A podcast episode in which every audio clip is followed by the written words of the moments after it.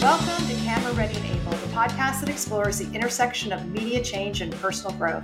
I'm your host, Barbara Barna Abel, and my calling is to help you tap into your superpowers, hone your message, and make an impact on the world.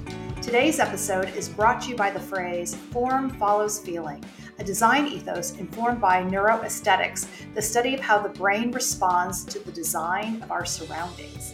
Visuals are a big part of camera readiness, and when I first heard the phrase form follows feeling in a conversation with my guest for this episode, architect Suchi Reddy, I wanted to learn more.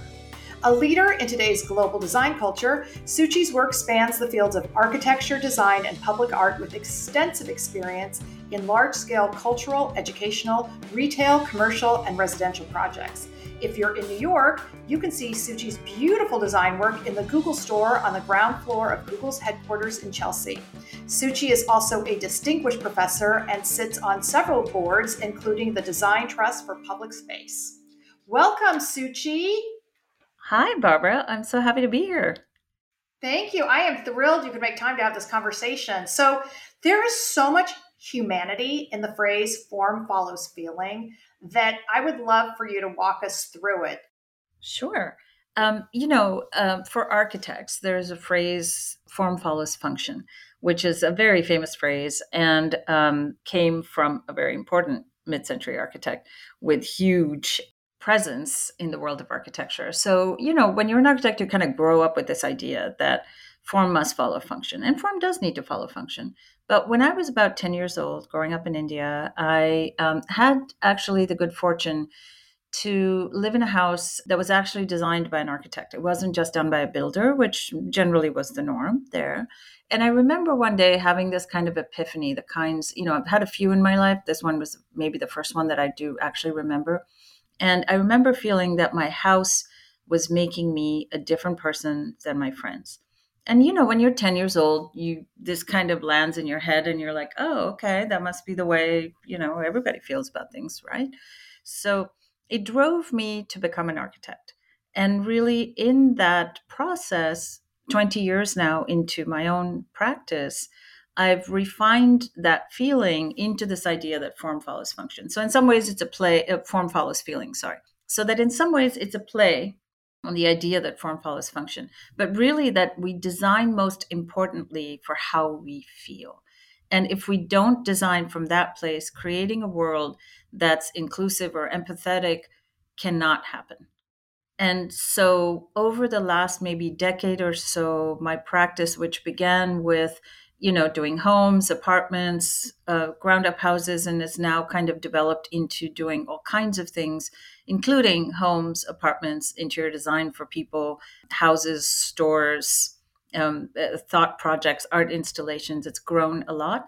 The through line in all of that is still this idea that I want to design for how you feel. I want to make you feel better in the spaces that I can make for you. Well, so in coaching, we're always asking people, how do you want to feel? Because it's something we often don't stop to ask ourselves. So, a big mantra of mine, and I keep it above my desk, is if your presence doesn't work, neither will your word, because your being must connect to your doing. You can't separate the two of them. And we, especially in the United States, we're doing, doing, doing, doing. We're all about doing, which is not necessarily a bad thing, but we don't stop and think about our being and how are we showing up, right? So when you ask somebody, how do you want to feel when you're giving that speech, or how do you want to feel when you're going on camera, it's often people stop and it really is a lot of conversation. So I have to assume sometimes when you ask people, how do you really want to feel in your home? Because peaceful or quiet is awesome and i actually want to feel at peace in my home but that's so broad actually. Like do you want to feel that 100% of the time you're in your home? Do you want to feel that in every room? Do you want to feel that in that office? And i am going to get into some of your beautiful public spaces that i've seen. It's like how do you so where does that conversation start for you with a client? Well for me with a client it really starts with you know generally most clients come to us because um, they've seen something that we've done you know they're like well we want you to create this for us and this is how we want you know we want all of these pieces in it. We kind of want to do these things in this space and we want it to function for us in this way. They don't often come to me saying i want to feel this way. It's something that i deduce. You know this is my way of working. You know this is this is where i come from where somebody gives me all of those things and when they give me all of those things it's my skill as an architect, as a poet of space, that I can take all of that and put it together in a way that really draws from you the kinds of feelings and states, really, that I want you to have, whether it's designing for creativity, whether it's designing for focus, whether it's designing for well being, whether it's designing for peace, for serenity, for quiet. All of those things have to come together. And it's really my honor, honestly, to work with people to understand the different measures to which you mix all of those ingredients to create a successful project because there's never any one feeling, right? We're always having tons of feelings. And in some ways, it's really how do you balance all of those things? And architecture is this amazing art that really, for me, isn't just a passive wrapper. It really acts on you, in my opinion, and really shapes you and can really give you the kind of support that you get from, you know, kind of knowing that you have your family support in the back of your head, let's say you know, if you want to uh, uh, equate that to how it might feel in its best case. And I think through the pandemic, we've all realized the importance of this because for once we've been confined to our spaces, we don't have our usual crutches and distractions, etc. So how amazing would it have been had we all been able to go into the cocoon that was made for us that allowed us to do what we did best you know, that allowed us to connect in the ways we could connect best. Like I could have imagined a whole other world had we been ready for it. But the nice thing about it is that it's really allowed people to understand that space is important. Wait, I want to go back to how could we have prepared? If Suchi, if you had your magic wand and you were designing the entire world, what would we all have so we would have been better prepared? Well, you all would have had places to rest, places to transition, places from which you're allowed to change your mind state. You know liminal spaces are actually really really really important and we get those in kind of daily life when we go from here to there or we do things you know in between things. Like those in between spaces are incredibly important. And a lot of us including me because i live in a, a, a tiny studio don't have that ability you know? So how do we find that? How do we find that through space? How do we find that through objects? How do we find that through focus? These are the things i would have designed if i could have that's incredible. It makes me realize that maybe I wish in the life skill category of things that are no longer taught in school anyway, but I was like, what if we all had learned lighting design? So we understood what a difference lighting makes in life and our moods in every room. Exactly. I'm just put that driving, putting that into the universe's, you know, suggestion box. Right. You know, on a deep level, I want to go back to something to, that really taught me is years ago working on a interior design show for HGTV, I met with um, someone who was a professor, and he explained it was just really powerful moment when he explained to me, you know, a jail cell is basically empty space, right? Designed to crush the spirit. Yes. And I was like, whoa. And he said, so at the same time, um, which I think totally interrelates to what you're saying, he was like, he was on a mission to actually change the way hospitals are designed and places because they're not designed understanding the aesthetics and how important color, light, texture, everything is to us helping to get well. They're, they tend to be designed by what was the cheapest thing we could get. Absolutely. I think he's absolutely right. And that's the power of space. You know, we seemed to have figured out how to mine that in order to make people feel bad but I don't think we've actually really used it, you know, endemically as a society to figure out how to make people feel good. There are all of these other labels attached to that, like, you know, luxury or wealth, or, but it shouldn't be. You know, good design should be a human right. It has to be the kind of thing that everyone can have. Because how would you be able to think about your future in a positive way if you were living in a place that wasn't positive? That didn't give you that, that didn't have light, that didn't have air, that didn't have plants, that didn't have views of nature. You know, it's difficult to do those things. And this is actually, you know, this is what building codes and things try to address. They try to make sure there's like a minimum standard that everybody can follow. But again, there's a layer of specificity to that, you know, of feeling like your house was designed for you, not just a shell that you walked into you know there are all of these uh, incredible intersections between our emotional worlds and our physical worlds and that's really where i'm excited to work i want to put those two worlds together and now maybe our digital world too Well, speaking of that, and the reason why I thought this was such an important conversation, aside from being excited to talk about it, but even in the my world of, of camera ready and able, is that how much this shows up in the optics and design. We're all on camera now.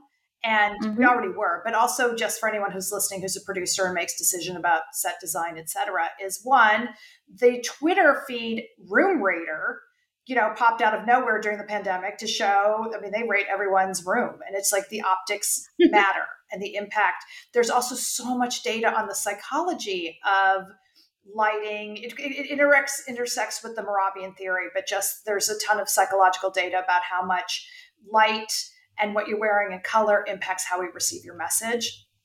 So this interrelates to everything that you're talking about. Um, so now I want to transition though. The first time I became aware of you and your amazing work was when I saw the Pinwheel Flower Garden in Prospect Park in 2017. So I want everybody listening to Google this right now if you didn't get to see it. It's a staggeringly beautiful installation, two and a half acres, over 7,000 yellow flower like pinwheels. It, it was so joyful and I mean, just and I didn't even I just stumbled on it one day in the park and was like, wow. And then I went back. I think like every week, as long as it was there. It just it really just made me so happy. So, what was the genesis of that? Because that's a huge thing, and I feel it's the intersection of so much of what you do. Oh, um, th- thank you. That was really a, a really wonderful opportunity. Um, I was asked by some friends of mine who were asked to organize an event to commemorate the 150th anniversary of the park if I would design a, an installation. And we looked at different areas in the park and we ended up in the, what was called the Rose Garden, which was actually in the old days when Olmsted actually designed it, had these three pools that were filled with water and was an incredibly vibrant space, but had fallen into disrepair. And the park really wanted to bring attention to that area. Also, wanted to really understand what, um, because that particular park is surrounded by such a diverse demographic, to really understand how people were engaging with the park. And could we do that in an installation? So, I've always been fascinated by pinwheel since I was a child. And this element of wonder is something that I always feel I need to introduce into my work, whether it's an installation, whether it's a space, you know, whether it's just an atmosphere, whether it's a set. This idea that that really either expresses what you wanted to express or gives you that little aha moment, whatever it is, whether it's like touching a fabric or seeing something really amazing is something very important to me. So I basically realized a, a childhood fantasy of um, filling um, this whole space um, with 7,000 of these uh, pinwheels um, on which the organizers had allowed people to you know submit their thoughts about the park print ideas of the park you know assemble these pinwheels on site make them there.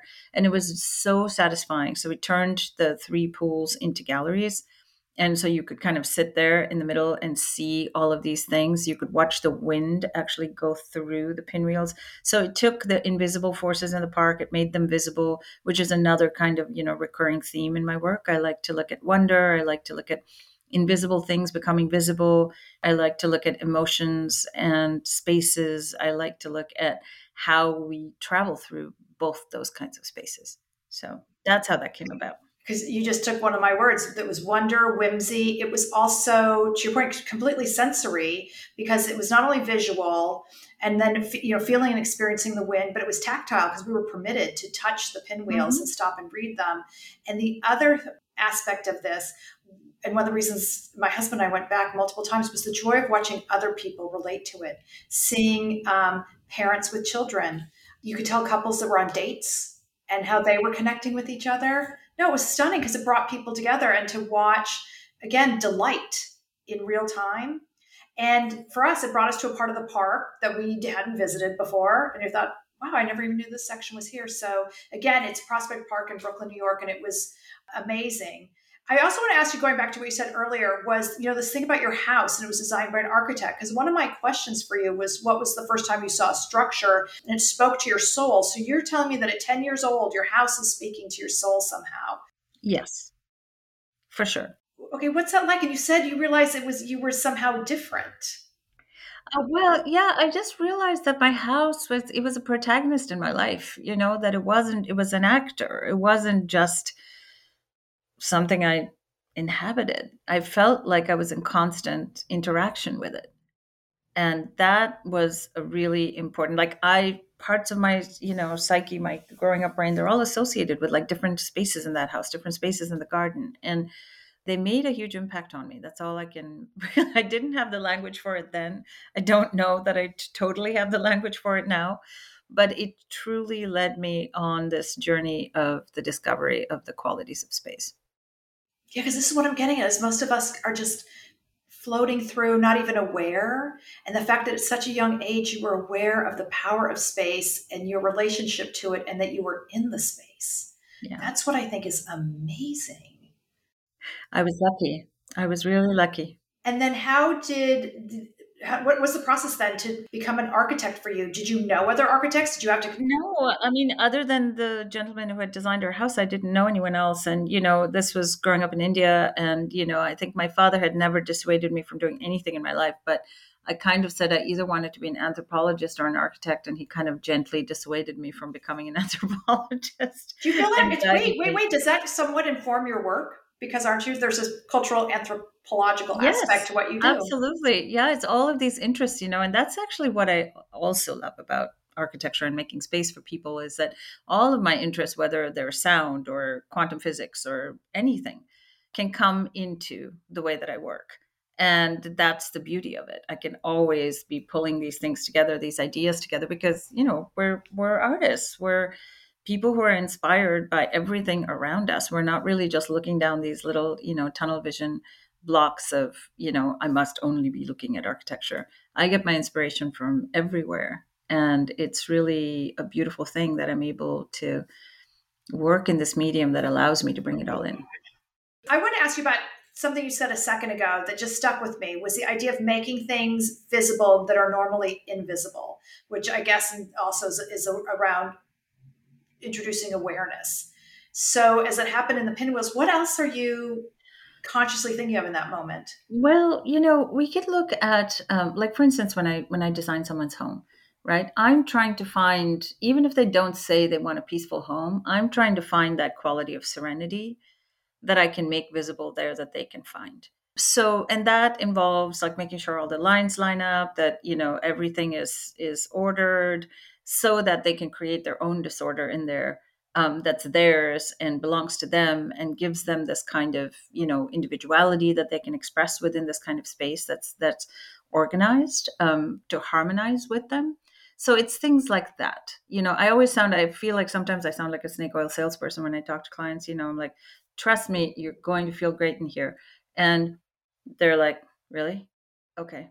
You know and and the wonderful ones go on the journey with you you know, and allow you to really express that for them. And I've, I've, I've had the deep honor of having them come back to me and just say how much they've loved their space and, you know, how their friends won't leave after dinner parties and that, you know, and these are the joys of doing what I do. You know, it's really those are the things that I can't put any kind of a measure on.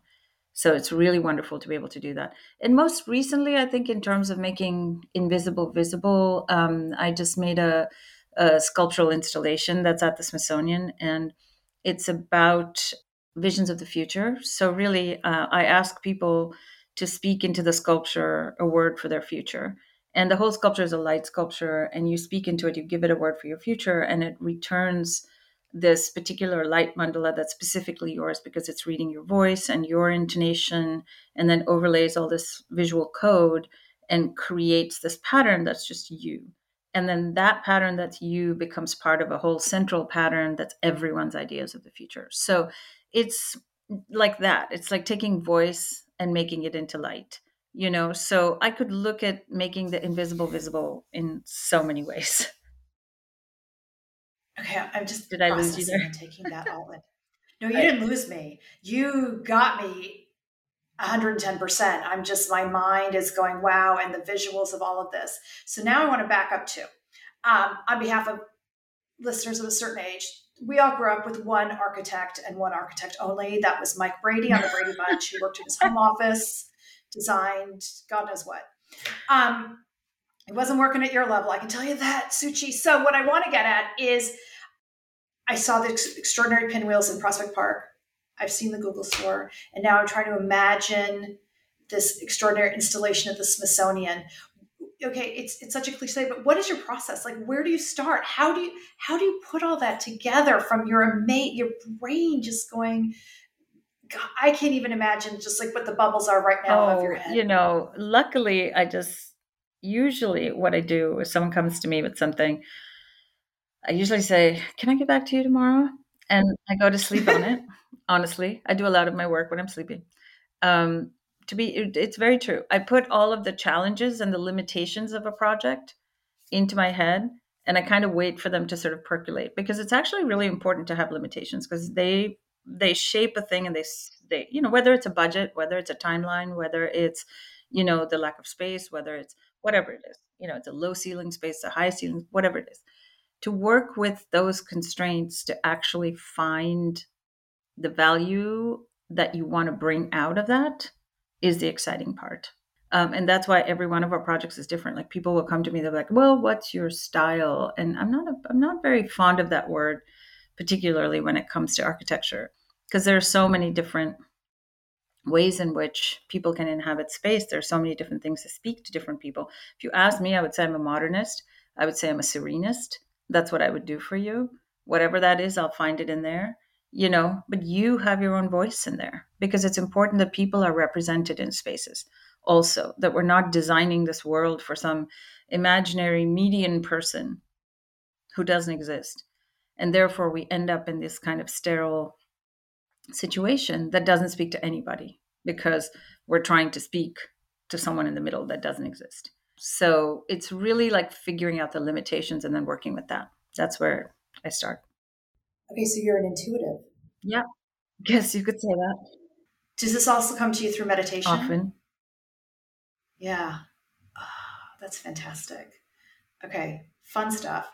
Um, do you walk into spaces and have to like control the urge to want to fix change it. I don't know if fix it's a fair word, but you know what I mean. Because I every interior designer I know says they walk into hotels and they move stuff around. I've known people, I've witnessed people walk into retail spaces and move things around to make it better. you know, like that. literally the sense of making it better. It's like you're going to sell more if I move your stuff around. no, I don't do that. Don't mind no, me. No. Okay. Um, but but could you get like are there any famous spaces you're like, oh, I'd love to get my hands on it? Uh wow let's see. No, I only keep the ones I really like in my head. oh gosh, there are so many buildings through um, through history that I think make wonderful spaces. Most of them are fairly minimal. Some of them are fairly maximal. It all depends. But I really, I guess I don't really have this urge to edit the world. I think the world is the world and that becomes a factor you know for me that becomes one of those limiting factors if i'm creating a space within that world how am i creating the transition between those things like that's exciting for me so i'll just focus my energy there and leave other people to their thinking what haven't you done that you want to do Oh, there's so much. Um, I would love to do a public space. Like, I would love to do maybe a library. I would love to do something in the performing arts. Um, I think theater would be such an incredible place to design for just because it has to be such a flexible envelope that can hold so much. Um, set design is something I've dreamt of. Set design is amazing too because in theater, especially, theater set design tells the story. I just felt like if you watch, like Warhorse, for example, which saw at Lincoln Center. I mean, that's the staging and, and is so much a part of the storytelling, which is different than if you watch the exactly. version. And obviously, set design and costume design, et cetera, et cetera, always tell the story.